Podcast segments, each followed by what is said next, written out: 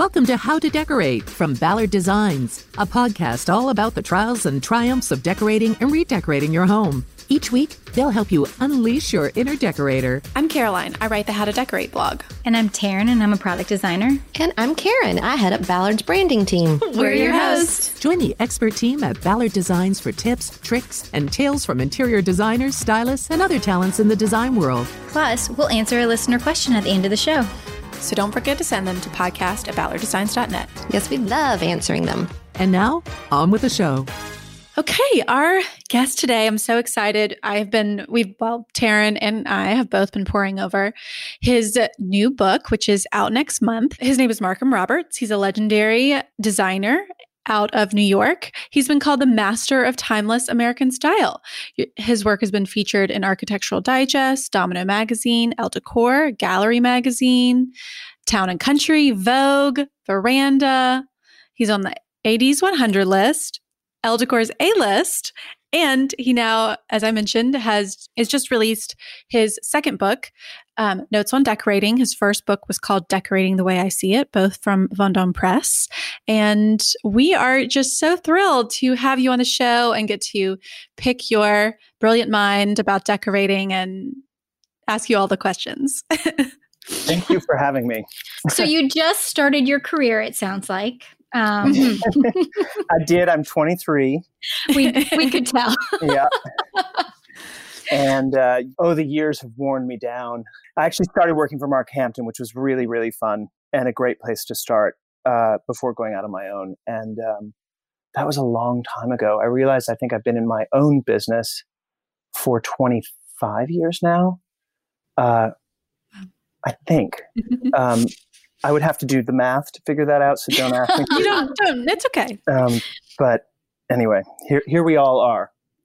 25 years. Yeah. That's nuts. You guys don't even look 25. Why, thank you. Thank yes. you. Okay. I'll take that. Okay.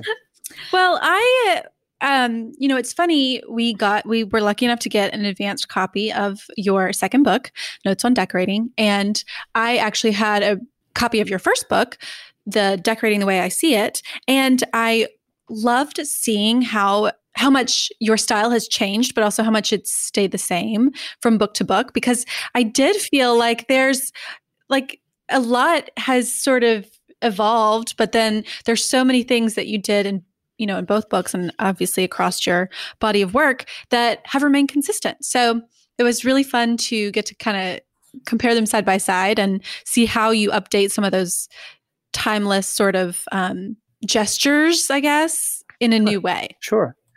Uh, getting to do a book is such a an interesting thing. It's like you know, I sort of equate it to therapy, where you get to go and talk about yourself and make someone listen as a captive prisoner um, and pretend that they're interested. Um, but doing a book really forces you to look at what you've done. And I waited a long time to do a book um, uh, it, it makes you look very carefully at what you've done. You have to edit out, you know, there's not enough room in a book to put all the pictures, et cetera. So you have to really edit what you want to say, what you want to show. Um, but it's a really nice thing to see it collectively. It makes you really, um, it makes you proud for a minute of, of you, you, remember, which you don't, you know, at all times remember. Wow, I've I've done all of this. That's I'm really happy to be able to show this. Um, so doing the second book was the same experience, but um, obviously it's a little bit different in that it's projects from the past six years, you know, since the first book, and there is a unifying theme between the two in that it's how I sort of think about decorating. It's not organized by project or by you know mm-hmm. beach house or country house or city house. It's organized by the things that I want to talk about, which are the things that I sort of think about um, in how I approach you know each job, and so they're different subject matters, but there's some overlapping. And it's nice to hear you say that things look different and things look familiar at the same time. I think that's nice. So thank you. Oh, well, I, that's just, yeah, that was kind of my takeaway just from the styles, because I think that some certainly someone with your experience you would have people come to you because of your style so it's it's always interesting to see how it how it changes.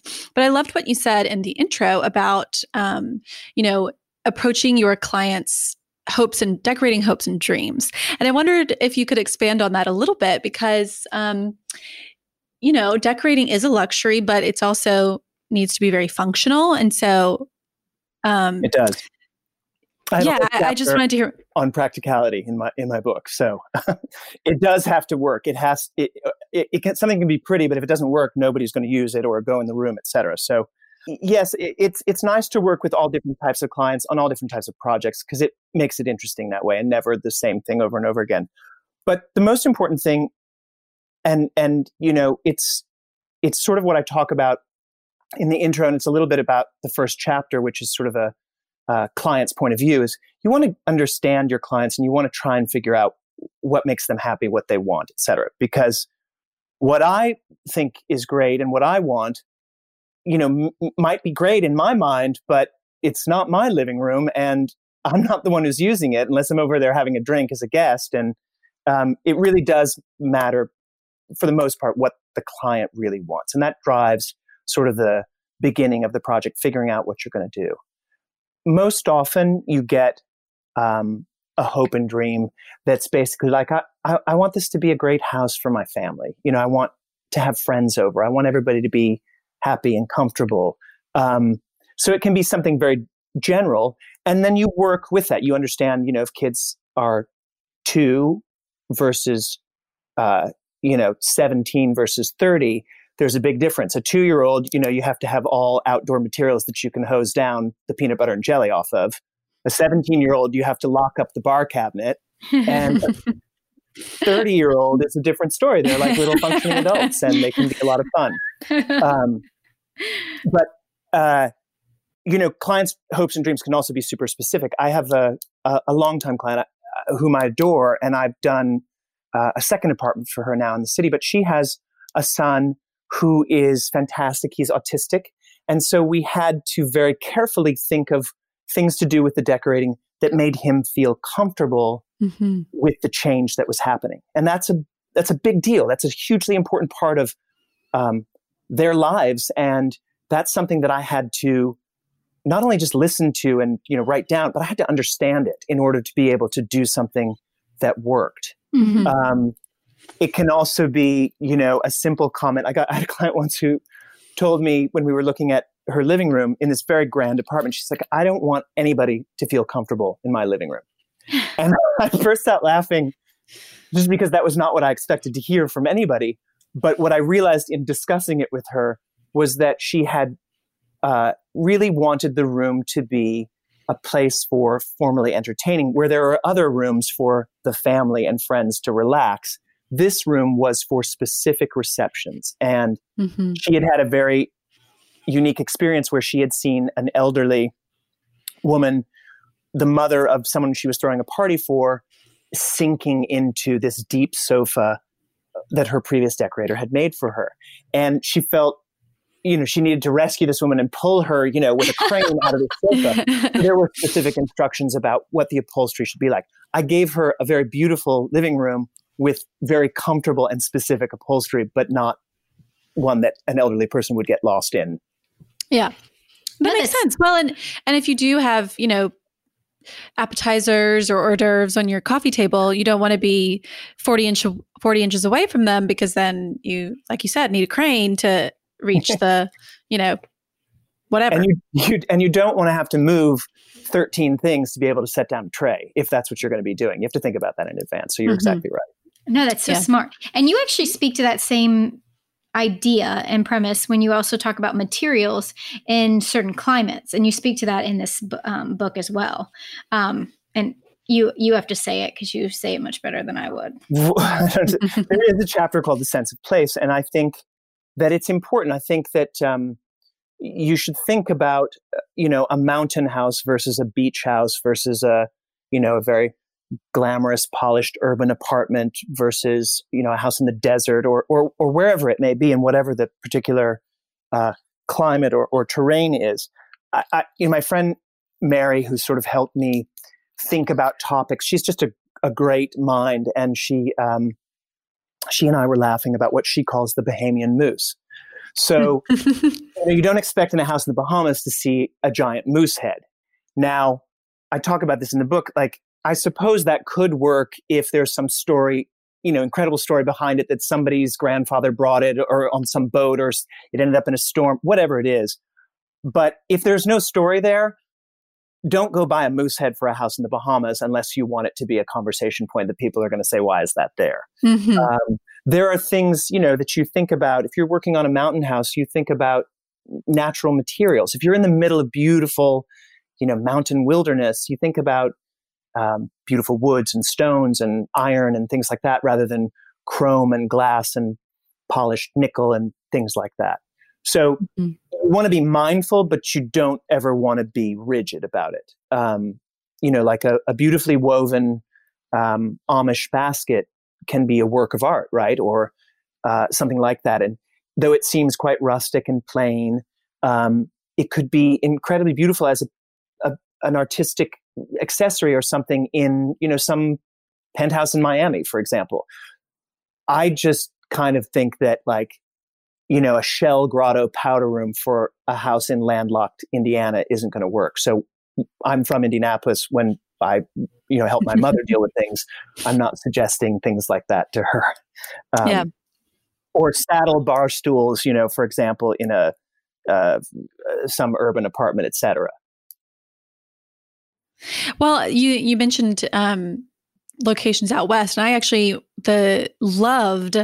I just was so in love with the um, homes that you did that were out west, and I I thought it was such an a, a, beautifully done um, combination of some of those more um, traditional elements that you know, a pleated lampshade, for example, or a chair with, you know, contrast welt or something that you would kind of think of as being a little bit more um, traditional or formal, but then it, it, worked so beautifully with all with its surroundings it was like the such a it was kind of what I was going to earlier about updating those traditional elements because they also felt very modern. And so I was kind of I was loving that's, those spaces because I was like, oh, this looks so that, different. That's what I want to hear. Thank you. That's so nice. Um, it is. People always ask about mixing traditional and modern, right? And uh, you know, there are no rules in anything. Uh, my my first inclination is to say, just do it. You know, just just mix the stuff up, and it's going to work. Um, and if you try it and it looks hideous, take it away and try something else. Mm-hmm. Um, but but honestly, um, things of different styles can make each other much more interesting. Things of different ages, things of different materials can make the other look much more interesting. And on the cover of my first book is an apartment that I did for my cousin. And on either side of the mantle, there are two very different chairs. One is a sort of mid century modern Danish chrome and, and leather uh, famous chair by Arne Norell. And on the other side of the mantle is an incredibly beautiful Austrian Biedermeier chair with, you know, tiger silk velvet on it. So the time periods couldn't be more different. The styles couldn't be more different. Mm-hmm. Um, but they are so interesting, each of them on their own, but I think more so together. Um, and so I always look at the pull and the play of how things relate to each other. And that can be in artwork or accessories or your table settings or fabrics that you choose or you know, anything. Mm-hmm. But I think that's that's that drives interest for me, um, and so I kind of gravitate toward that. And and there there are no rules. Like you can you can do anything. Um, just just do it. I wanted to talk about the the Nantucket house because you have a good bit sure. um, of images in the book um, of that Nantucket house, and it is so pretty. And I love the way you talk about the client too, how she was just, you know, this is the way she wanted it. She was like determined to, anyway, the house is beautiful. And I wanted you to kind of walk through. Thank you. Um, this client is great. The, the chapter is called The Fates because, you know, I explain in the book, th- this project probably shouldn't have happened. She found me from my first book by accident because her previous decorator retired. Um, it was a timing that I didn't think was going to work out. It was extremely tight and demanding. Anyway, it ended up being one of the most gratifying projects I've ever worked on with a client who truly indulged my creativity and wanted to do interesting things and new things. And she she's a a connoisseur and a collector of the most beautiful and interesting things, things that she taught me about, things that I knew about. Um, and to get to work with those things was super interesting. But, you know, she's also hilarious. So she bought um, that rug from uh, the Mellons New York Townhouse dining room. Um, a very sort of fancy needlework rug. And she had it delivered to the didn't even tell me she bought it had it delivered to the office. So you know somebody comes in and dumps this thing on the ground and opens it up. And i call her and i you know my inclination you know first of all was that this fancy needlework rug really kind of wouldn't work in in, in a house on nantucket at you know at the beach. And and her response you know in trying to explain that to her et cetera her response was honey that is not my problem that's your problem. And just make it work. And sh- she's she's very um, matter of fact. She's very um, blunt with me at times, as you need to be with people. and she's hilarious. And she was right. And we figured out how to make it work. You know, by mixing it with the different things in that room, we loosened up its fanciness and its staid quality and, and made it made it work um, at the beach, which it was a challenge. And that's a good type of challenge to have, um, I think. I also uh, feel like everyone should know that you there's so much humor in this book and i loved the little story you told about this client about how um, you emailed her back saying this is like the most spoiled client request i've ever gotten and no.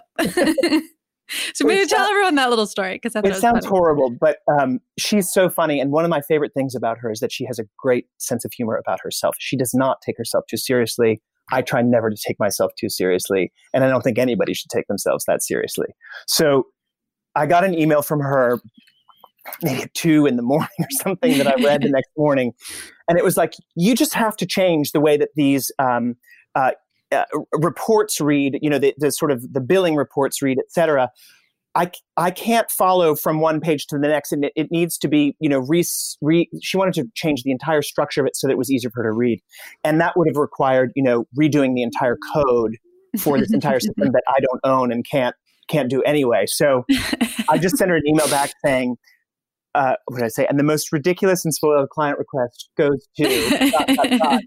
And she called me immediately laughing hysterically. And she's like, Oh, I'm sorry. You just have to tell me when I don't, you know, like veering off track or whatever. And I tell her the same about me. So that's really that you do. Uh, you have quite a few little stories like that through the book, which are really funny. Listen, if you cannot laugh, I mean, look, decorating is a difficult thing, right? We are dealing with people's hopes and dreams, as we talked about before. We're dealing with something intensely personal, something intensely stressful, moving. Money is involved. Like, there's a lot in it. Mm-hmm. It should be fun. It can be fun. You really just have to try your best to make it fun. And, uh, you know, I use humor to help me make situations, you know, more fun. A Zoom call or, you know, whatever it is, you got to laugh and have a good time if you can. So makes sense.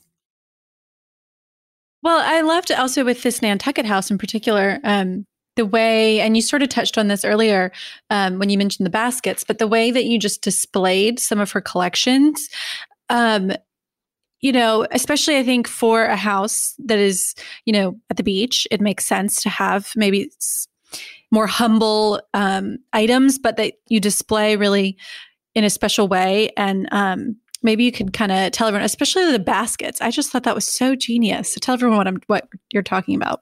Well, Nantucket has these beautiful baskets that I'm sure everybody's seen, whether they're in their like mother's like preppy purse from the 80s or the the real baskets, which were utilitarian, and they were. Uh, there's a special weave to it and a special type, and there were famous weavers who did them, and um, they stack concentrically, like or w- within each other, like a Russian doll. Mm-hmm. And that fascinates me to have a set of you know eight things that perfectly fit into one another and are, are beautifully woven with all with the same handles of one scale smaller, one scale smaller, one scale smaller until the smallest one they're pretty cool. So she has a number of these collections, which are to, to find a, an original old, you know, 18th century set of uh, uh, real ones is is rare.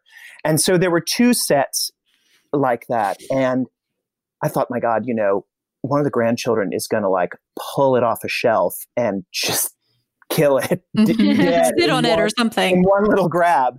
And um, we thought to hang them way up high in this double story entry hall, but to hang them so that they it shows that they stack. And you can see in the pictures in the book, um, they look so cool. It's like a work of art up there. Mhm.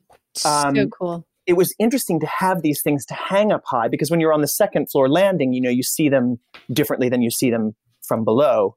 Um, they're just beautiful. And this uh, great guy called Dan Sellers helped us hang them. And I don't know how he did it. I mean, he is a magician. I have no idea how it worked. I didn't want to look at it. I didn't want to be involved. I just said, here. And I left and came back and they were done and they've never moved. So I, I am so grateful for his expertise, like all decorators are for all the people who put things together and paint things and do things, etc. But these baskets were so interesting, and that was a great way to keep them safe and make them actually really visible.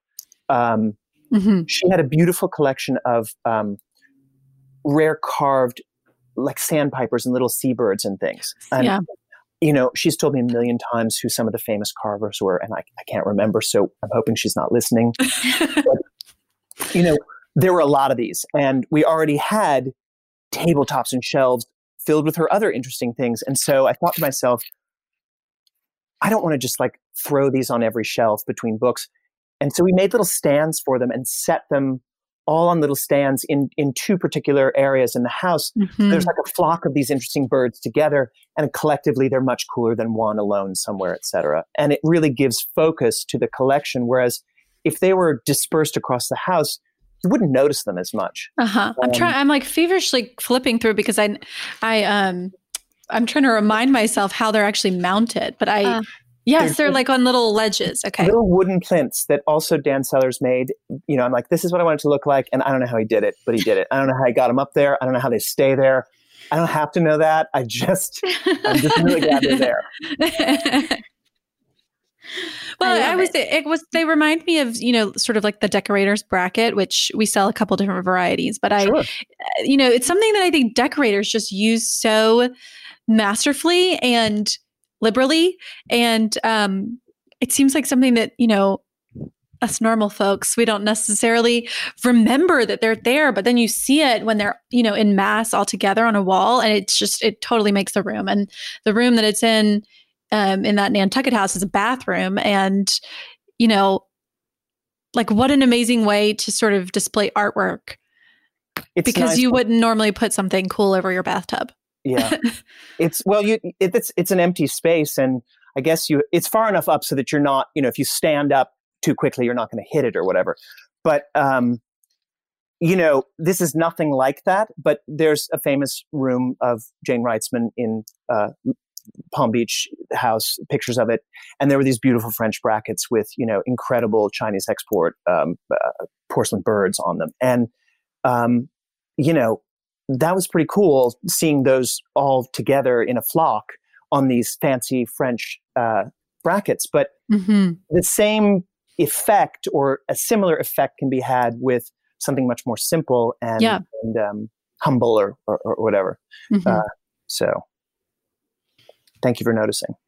Talk to me about the contrast trim because, um, you know, I always think just that adding a trim that's different, or even just a cushion that's different, or a back, or you know, what have you, would make the item, I guess, more loud. But you do it really subtly, and so in some cases, I mean, some cases you do it on purpose to be more bold, I guess. But there were some times where I was just like, oh wow, this it's kind of almost hard to notice that there's a contrast. Well, but it's there and it, and it makes it so special. So I was wondering if you have any sort of guidelines that you um, keep in mind when you're choosing a different welt that we could kind of um, learn from.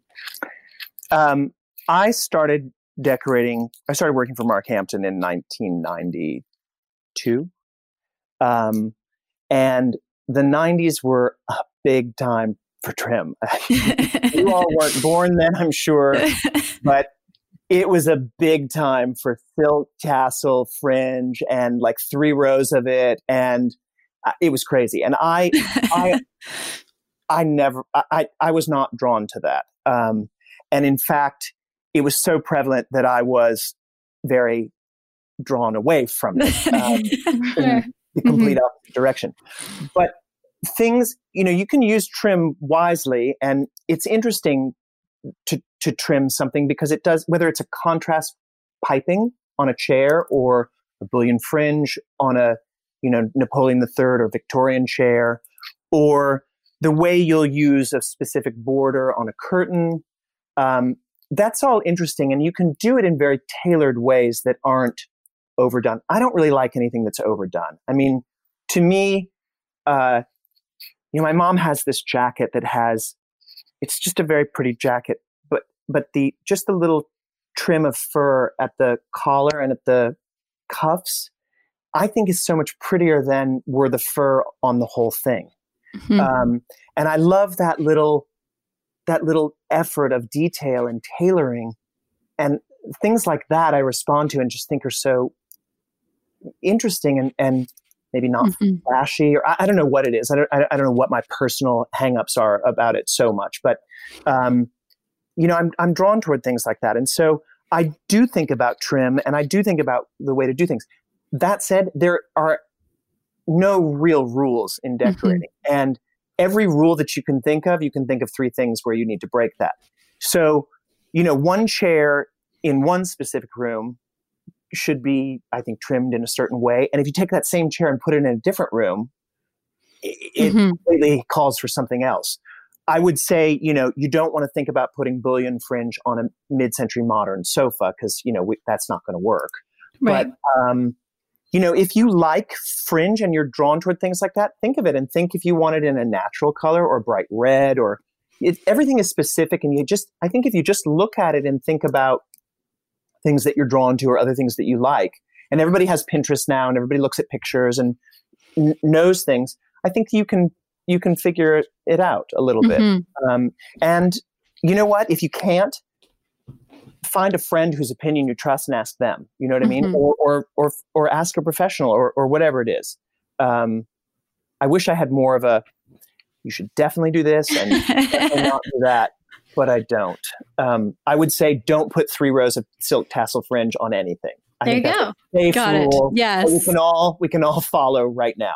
It's like a pet peeve. Well, one of the ones that that stood out to me, for example, was in that Nantucket house. There's sort of a um, your the dining chairs. I believe it's that house are slip covered, and you have um, it's I think a floral pattern that's the slip cover, but as the trim or not the trim, but I guess like the welts, mm-hmm. um, the flange is a little tiny stripe and it's very subtle it's like a tone on tone stripe yeah. and i imagine you know if you're like coming through the book like i am obviously then you're going to notice but you, that's something you would probably only really um, notice if you were like going to actually sit in that chair and you're like pulling it out from the table and it would have been so easy to just use a solid but I just thought it was oh, so delightful to use a. I don't make it easy for anybody.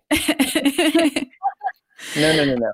I feel like no, I've seen right, that right. in your articles um, too, where your your curtain guy hates you. Or when I took about thirty different fabrics and trims into my curtain workroom to make these curtains for my my uh, studio here at the house, I thought he was going to throw me out. Um, but he actually did it, and and uh, thinking of those slipper chairs in that house on Nantucket, you're exactly right. Um, I chose that ticking to make a welt to give it's very subtle. The, the, the, the difference in the, in the actual main floral faded fabric and this faded ticking is not, it's not, a, it's not very contrasting, but I wanted to give some sort of, uh, detail and edging and I, in this piping and in the little ties that tie the slipcover down to the chair. And it was, it, it ties into, it's the same ticking that I used to create paneling, uh, with wall upholstery on the walls. And it's also uh, a trim, if you see a bit of ticking on the edging of the curtains. And the ceiling uh, wood slats mimic the ticking in the same direction. And so it was all very conscious in this room. And, and I have to say that room is one of the, I, I'm, it's one of my favorite rooms. And I'm very proud of that room because it looks very subtle and un- in a way underdecorated, but it's not at all. It's incredibly complex, incredibly detailed. The wall upholstery alone to make every seam line up in the way the pattern repeats and create Crazy. these panels and styles and rails.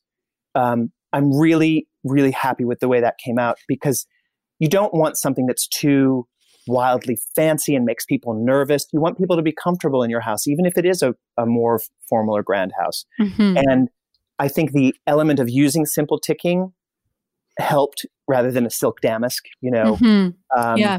And it all works together. And, and I, I love that room. I'm glad you asked me about that. And thank you for noticing. Well, yes, that the the wall. Uh, it's The it's upholstered it's impossible to even Yeah. describe it to people, but just know that you got to go get the book, and it's on page two twenty six. And you're gonna be blown away because I can't even fathom how long it took the upholstery guy to like line everything up on the wall. I don't I'm even want to sure think about it drove them drink copious amounts of alcohol when they were finishing up. Um, anyway, Well, that and you're wasn't my problem. That was their problem. yes, right? there- that- yeah. you Yep, got to use true. your own client's line on someone else. Totally.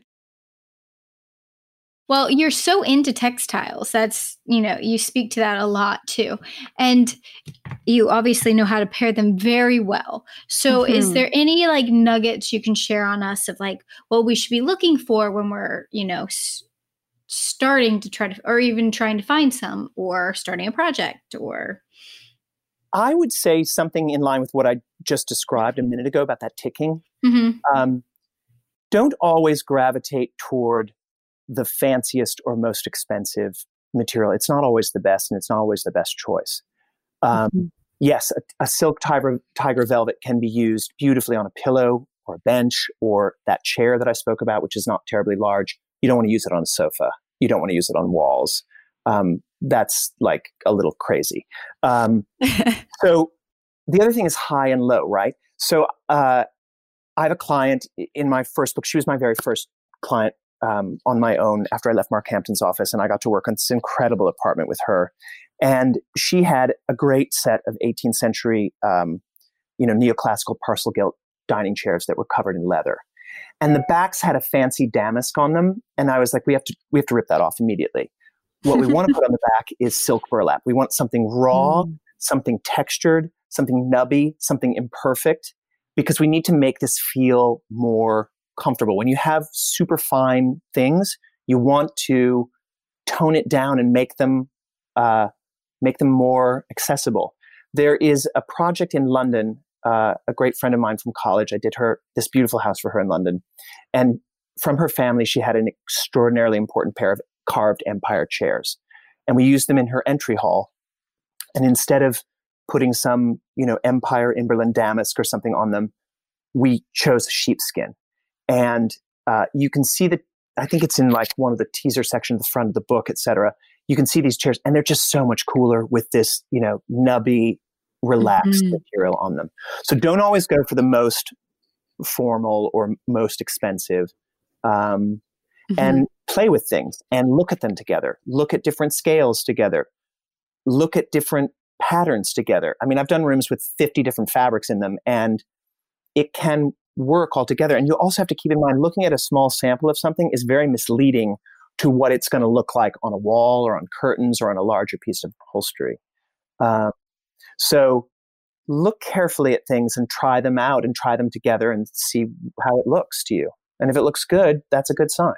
Yeah, that's actually a great idea because, um, you know, we will send a sample to someone, but it's usually about a three by Yeah. three inch swatch. But you can just as easily order one yard of that fabric Yeah. from us, and then you can kind of, Which I or you know, or whoever you're ordering. Yeah, which I do all the time because a client can really see how it repeats. Yes, you can look online at the pattern and see how it repeats, etc. But you don't really get a sense of it till you have it in hand at times. Mhm. I love your um, Lottie Gray print. I think it's great. And I ordered Yeah. a sample of it, and it came, and it was like three inches by three inches. And so I'm didn't even get one of the flowers in it. I'm hoping no, there's a leaf. But I'm hoping it's not disco disco because I want to order a yard of it so I can see it more. I think it's great. Is it Mhm. discontinued? Please don't tell me it is. I don't think so. Okay, good. You'll bring it back for me, right? yes. Oh, we're. I don't know about me, but Karen, if she was, if she was here, she could pull those She- strings for you. Karen, if you I'm were sure we can work something out. Damn it, no, Karen. it's still there. It's still there Okay, on the website. good. Well, I'm dying to hear about your um your house in let's see, what is it, Portland? Yeah, it's Portland, Oh, right? no, In the Pacific Northwest. It's um, it's in a, pla- a place called Port Townsend, which is in Washington State. Okay. So Puget Sound comes in from the Pacific, and then it sort of turns ninety degrees down and goes to Seattle. Seattle, right? Port Townsend is a Victorian town that was the big town then, uh, at the point where it turns down. Um, and so when the railroad stopped at Seattle, Seattle grew and Port Townsend did not grow. So it was kind of boomtown gone bust, but it's a fantastic um, place now. Um, it's kind of a summery and weekendy place, et cetera. And, you know, there's a lot of tourism that comes through from people traveling in the Pacific Northwest, et cetera. It's a beautiful, beautiful place. And um, my partner, James, uh, grew up going there in the summer, spending the summers there. Uh, he lived in California and they would go up there. And um, we are lucky enough to have his uh, his house. His parents have passed away, and we're lucky enough to have that house now. And I have to say, it's the most relaxing place in the world for me. And I love. It's a crazy old uh, Victorian sea captain's cottage on a cliff, like you know, sixty or seventy feet above the Sound, and you look out across the water and see, you know, all the giant cargo ships go by. You look at uh, Mount Baker, which is a snow-capped volcano, and then the Cascade Mountain Ridge. I mean, that part of the world is unbelievable. Um, and that place for me and for James is is great. And there's a chapter in the book called "The Evolution of a House," and it's how we have turned this house from 20 years ago when we got it to what it is now, and how the needs of our needs have changed over the time. The the the the logistics of having a house out there has forced different things, and um, you know, a house really gets better and better over time. You know, if you're putting effort and thought into it, and you know, I have a lot of young clients who start out and they, you know, they're spending a lot of money, but they're not maybe they're, they ask about you know accessories and artwork and things like that, and I'm like, you know what? Let's get the basics down. And then we can start to build on that and layer on that. And there's a chapter on that in my book as well. But um, those things, those finishing touches, are what make a house truly special, truly reflective, uh, reflective of the clients. Um, and our house in Port Townsend is a repository for all these crazy things that we've loved and hoarded over the years, and they work there. And you know, it's it's very relaxed. I mean, there's no sort of real decorating program other than the fact that I was able to put materials on walls that I had loved and wanted to use forever um, up finally when we got the house to ourselves and weren't worried about you know nephews and dripping chocolate popsicles things like that. So um, i love that house. I everything it, it's complete relaxation for me. During covid i was able to go out there and spend That's three nice. weeks there. Um, and you know i was like if i can work from here i'm going to go work from there.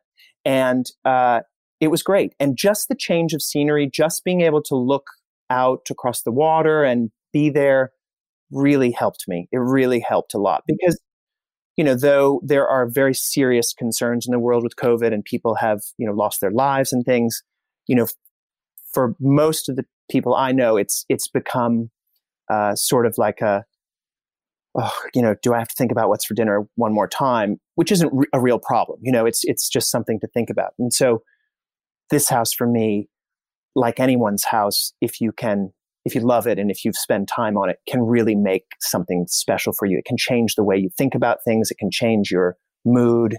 Um, I think people's homes are very important, uh, and uh, I encourage everyone to think about it and make things as uh, perfect for them as they can.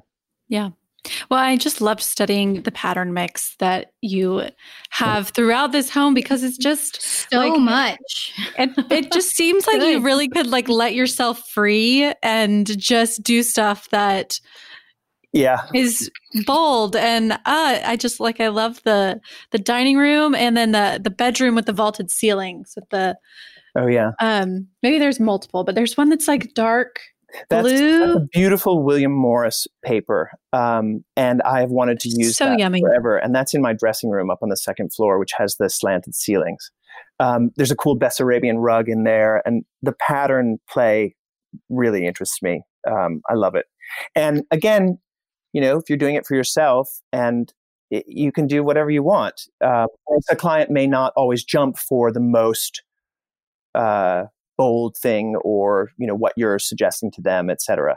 And so that was really an opportunity to get to play with stuff. The the fabric in the dining room uh, is one of my friend Natalie Farman uh, Pharma's uh, Décors Barbares patterns, and she has a book coming out right now as well. Uh, also from Vendôme, they're coming out on the September 22nd. I suggest her book to everybody. It's super interesting, and her patterns, her fabrics are beautiful. Um, but this one, she let me. I, I, did this ages ago when she came up with it. I, I custom colored it, thinking of this rug in our dining room, and it sat in storage for almost 10 years until we could do a renovation. After which I could put it up. So you and, actually had the yardage for 10 years? Yeah. Wow. Yeah. That is I knew I wanted it. So, you know, I knew I wanted it. I knew I was going to use it. I didn't know how exactly, but I thought it was going to be on the walls in this room. And so, you know, you have to order 100 meters. Um, and so I had a bit left over, and the client was like, I have to have this. And so I gave the leftover to her. Um, but it, you know, it makes me so, I've only had it up a year or maybe two years now. It makes me so happy, right?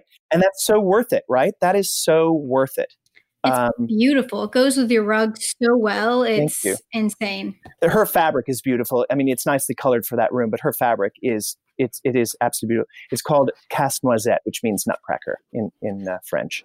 Um, I I am just so I can't believe. You know, I imagine that you mm-hmm. spend so much time poring over new fabrics and you know going to market and going to antique stores and you probably are just so constantly inundated with new things. So finding something and holding on to it for 10 years, just waiting to put it up. I'm like, how did you not get distracted? And, you know, know. in, in my study here at the house, there is a fabric on the walls that I had had in storage for 15 years because I bought it when I first got a job with Mark Hampton, Clarence House had it on like drastic sale because they were discontinuing it.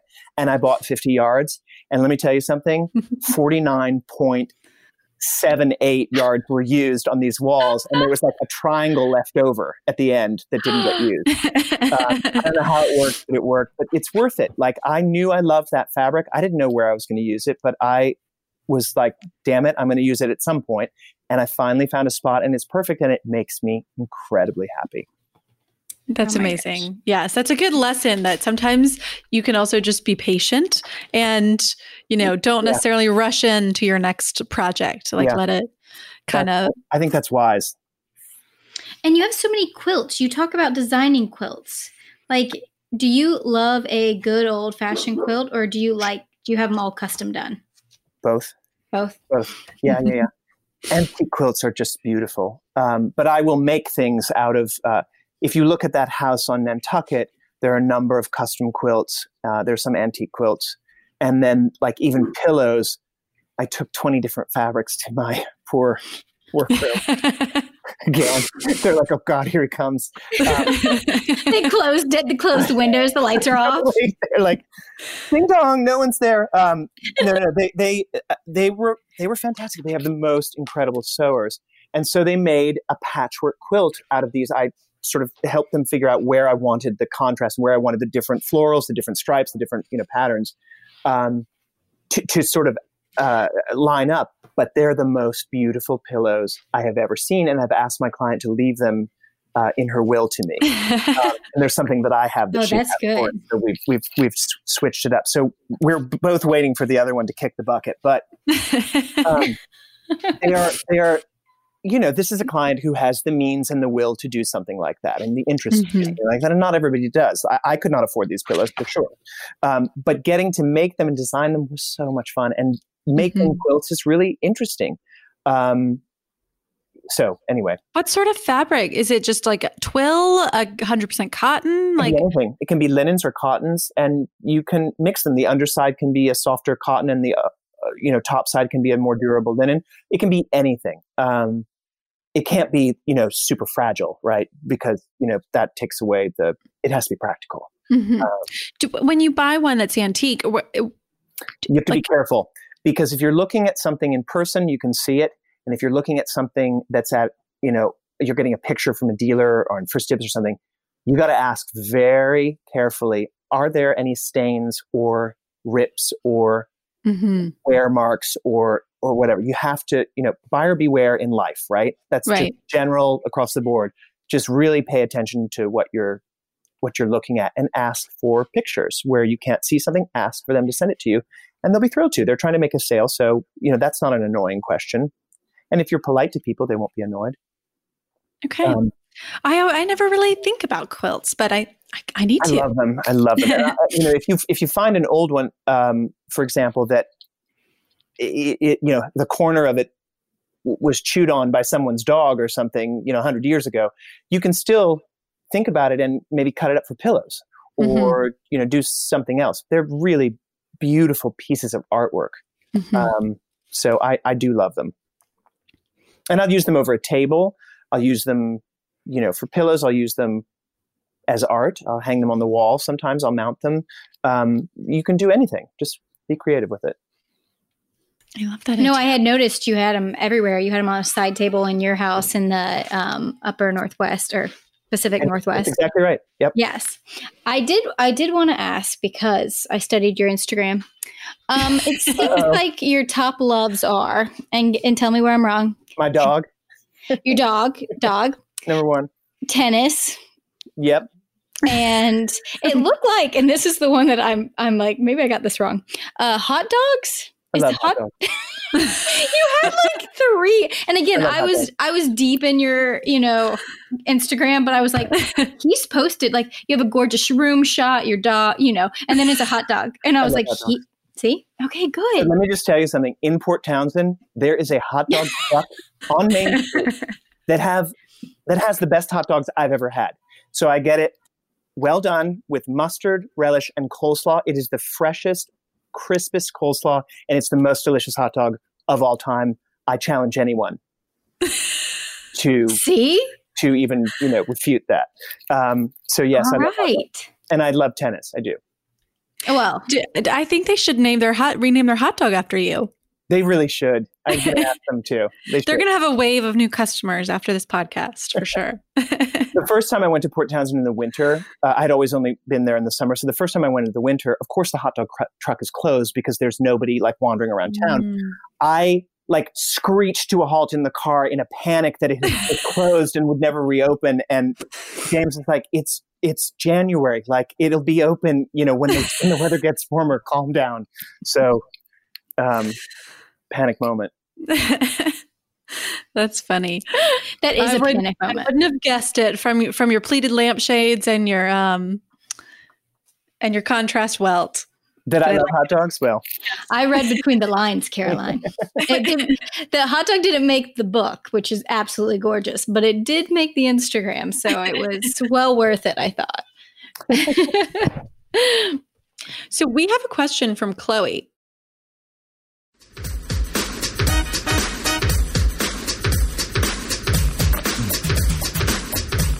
This one is from Chloe, and she writes Hi, ladies and gentlemen.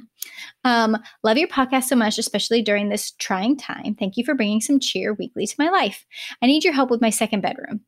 It is the room that is used for number one, escaping when my husband is snoring, two, when I put on makeup, three, when I read at night because my husband likes to go to bed at nine and I'm more of a night owl, four, a place Oh, yeah. to be.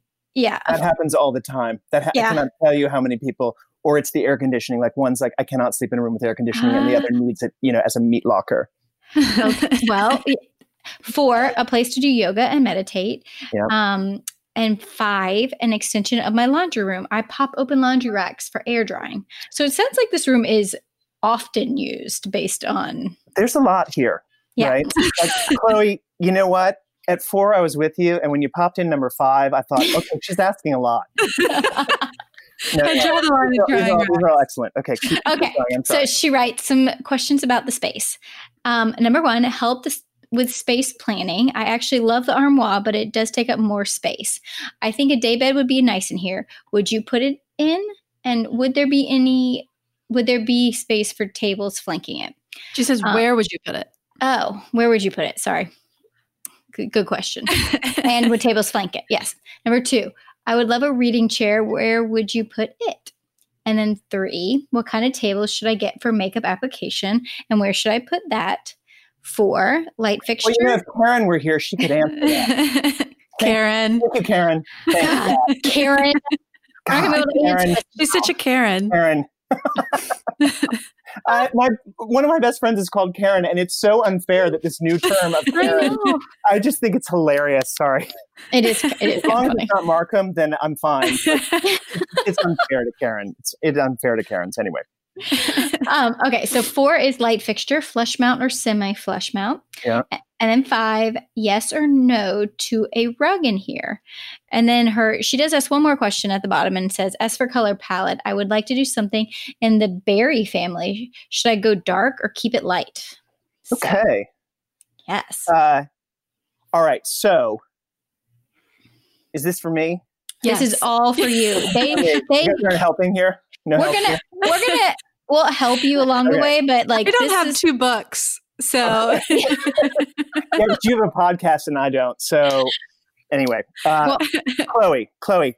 Um, so, Chloe, you currently have a mattress set up that is exactly where I would put a daybed, and and that will function as that extra space when your husband is snoring. Was it you who snores or your husband who snores? One of you snores. For, for one of you to escape when the other is snoring, this is perfect. It also would serve as an extra place if somebody stayed over and you needed an extra uh, bed for somebody. So where you have it is perfect, and it looks like there's room on either side of it for smaller end tables and lamps, which would be nice. Um, you have a sort of a desk situation in front of the window already, and I would use that as your makeup table. Um, I would get a. It looks like you have a makeup mirror on it, so it looks like that's what you're doing. Um, if Karen were here, she might have a Ballard's makeup table for you, but she's not, so she can write later and ask her. Um, but this table looks nice, and I would keep it exactly where it is in front of the window. And it will also serve as a desk if somebody needs an extra desk to do a project or do something. Um, and there's room to the left of the chair, uh, uh, to the left of the desk, to have the reading chair that you're thinking of. Um, and uh, it looks like you've already got it. And the armoire, it, keep it. It's where you have it is fine. And if it serves a purpose of holding a bunch of stuff, why get rid of it? Mhm. Um, now you ask about. So, so oh, sorry. Also, the place to do yoga or meditate, it looks like there's enough floor space there to be able to do that. So, I think that you are able to get everything that you want out of it out of this layout that you sort of currently already have. And a lot of times, people's first inclination is always the right one, and they'll second guess and move things around, et cetera. So, I think that actually you've done a great job laying this out. Um, now, I can't help you with snoring. I snore myself, so that's not. That's maybe not. You're not asking me that anyway. So, uh, questions about the space. Um, we talked about the planning, and I think you've done it. Um, as far as the light fixture is concerned, um, I think a hanging fixture that's not too low. Obviously, you need to be able to pass underneath it, tall people. Um, but I think it would make the room a little. It would give the room a little punch, right? And um, so I think that you could, you know, look for something. You have a light here now, and it's it's great. And until you find something, this works perfectly well. But when you do, it'll be a nice treat to add that. And you ask about uh, adding a rug. You have what looks like sort of a soft plush beige wall to wall carpet. And so my inclination would be to try everything first, you know, get the daybed in there, get the chair in there, you know, make sure that your lamps are there, make sure that the the room is done before adding a rug. You can always add a rug afterward. But I think that a rug on top of this sort of plush wall to wall beige soft carpet will look too uh, piled textures or whatever. If it were a tighter sisal, then I think you could lay a rug over it Mhm. with, with with more ease, um, and that it would work more successfully. So I might hold off on that and see what you think after you get it together. And Makes sense. um, for the color palette, uh, I think a berry color. I mean, it depends on the berry. Um, artificial strawberry color is not going to be nice, but um, some beautiful Victorian dyed berry paint sample could be dark and moody, like like a wine color or a plum color. That can be beautiful. And you know, I'm never afraid to paint a room dark. Um, it looks like you have a very good source of light here, so I'm sure it'll light up the color beautifully. And even if you don't have a good source of light, a strong color in a room can make the room not feel dim. It's sort of counterintuitive, but if you have a room that doesn't have a great source of light and you want to lighten it up because it feels dark to you, don't paint it white, don't paint it pale yellow because it's going to look dingy and dreary and dark uh, when the light doesn't light that up. And if you paint it a strong color or a darker color, everything in the room stands out against that color and looks more lit and more alive. So I would not be afraid of a darker color. Um, and uh, I say go for it and have fun. It's nice to have an extra room, right, where you get to do something like that. Mm-hmm. I have mm-hmm. all sorts of uh, clients my age who whose kids are going off to school and they're like gleeful empty nesters pushing kids out to get their hands on their room extra room space. Um, so enjoy it. Um, I think. So just I just want to ask, she shouldn't be concerned. It looks like just sort of like in one of these photos where she has the bedding sort of laid out mm-hmm. showing where the daybed would be. Mm-hmm. So she yep. shouldn't be concerned at all that it overlaps a tiny bit with that table with the desk there, the end. Yeah, the yeah. No, because I think when she, um, I think she's actually because there's a skirted table in the other corner. I think you can move the the the mattress. It looks like it's a twin size mattress a little bit mm. away from the window to give it a little bit more space. But it only comes out three or four inches in front of that uh, desk leg, and it, there's no drawer that's being impeded, so it's totally fine. And you could probably fit small. You could fit a floor lamp into one corner and maybe a small table into the other with a, ta- a lamp on it. It looks like there's room. It's hard to tell from a picture and not standing there, but um, it it looks like it'll fit. Uh, and and I think the way that she's laid it out really makes sense uh, for how you'd use the room. Cool. I mean, I think it makes. I love what you said about kind of your first instinct is usually the right one because I know I do that. I overthink it and well, well maybe I, you know, yeah. So everybody does that. You you start thinking and doubting, and and that you, you know you, you'll end up circling right back to where you were in the beginning. You're like, oh, right. so. Oh no! It sounds like All it can be real luxurious for her. Yes, Chloe. Good luck. Yes. yes, please send us after photos. We would love to see what you do with it. Well, Markham, can you tell everyone where to find you, follow you, buy your book, all that good stuff? So, uh, my book is from Vendome. you can get it, of course, on Amazon. I think it's available now for pre order. You can get it through uh, Vendome Press's uh, website as well. Um, and you can get it at booksellers. I am on Instagram. It's um, Markham Roberts, uh, M A R K H A M R O B E R T S. And uh, I have a website, markhamroberts.com.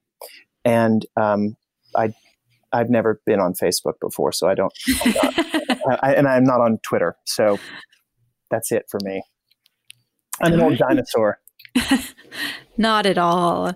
All you, that's all you need. Instagram. And I mean, I have to say, I'm sure most of your clients find you that way. I have to say, I was reluctant to do Instagram. I don't know why, just because I, it's kind of, you know, it, it can take a lot of time, right? I mean, it's kind mm-hmm. of a full time job in and of itself.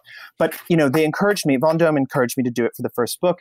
And it's really fun. It's really interesting. It's really, uh, it, it can be annoying like anything in life, but it can also be a great way to connect to things and see things that you never would have otherwise, or that it would have taken you some circuitous route to get to before. And, and so Instagram is, I think, really interesting and, and, and uh, uh, effective. Um, so there you go. It's a great way to peddle hot dogs. and dogs. And hot dogs. dogs and dogs. Oh my god. I'm surprised actually that you didn't hear like explosive barking that sounded None. like a horrible home no. invasion. It's usually just her seeing a chipmunk or something, but she was very quiet. So good. well, thank you so much for being our guest. This was such a pleasure, and yes, I thank you. Could not have enjoyed your book more. So. so nice. Thank you so much, and and it's very nice to meet you both. And and tell Karen I'm deeply wounded that she's not here. We will. We'll, we'll we will. send her on a good trip for sure. Yes. And we will make it to New York at some point. Yes. Yes. For a real meet and right greet. Back. Absolutely. New York is going to come yes. right back, as is everything. So we it will. Be patient. yes. Thank you. Yes. Thank, thank you. you.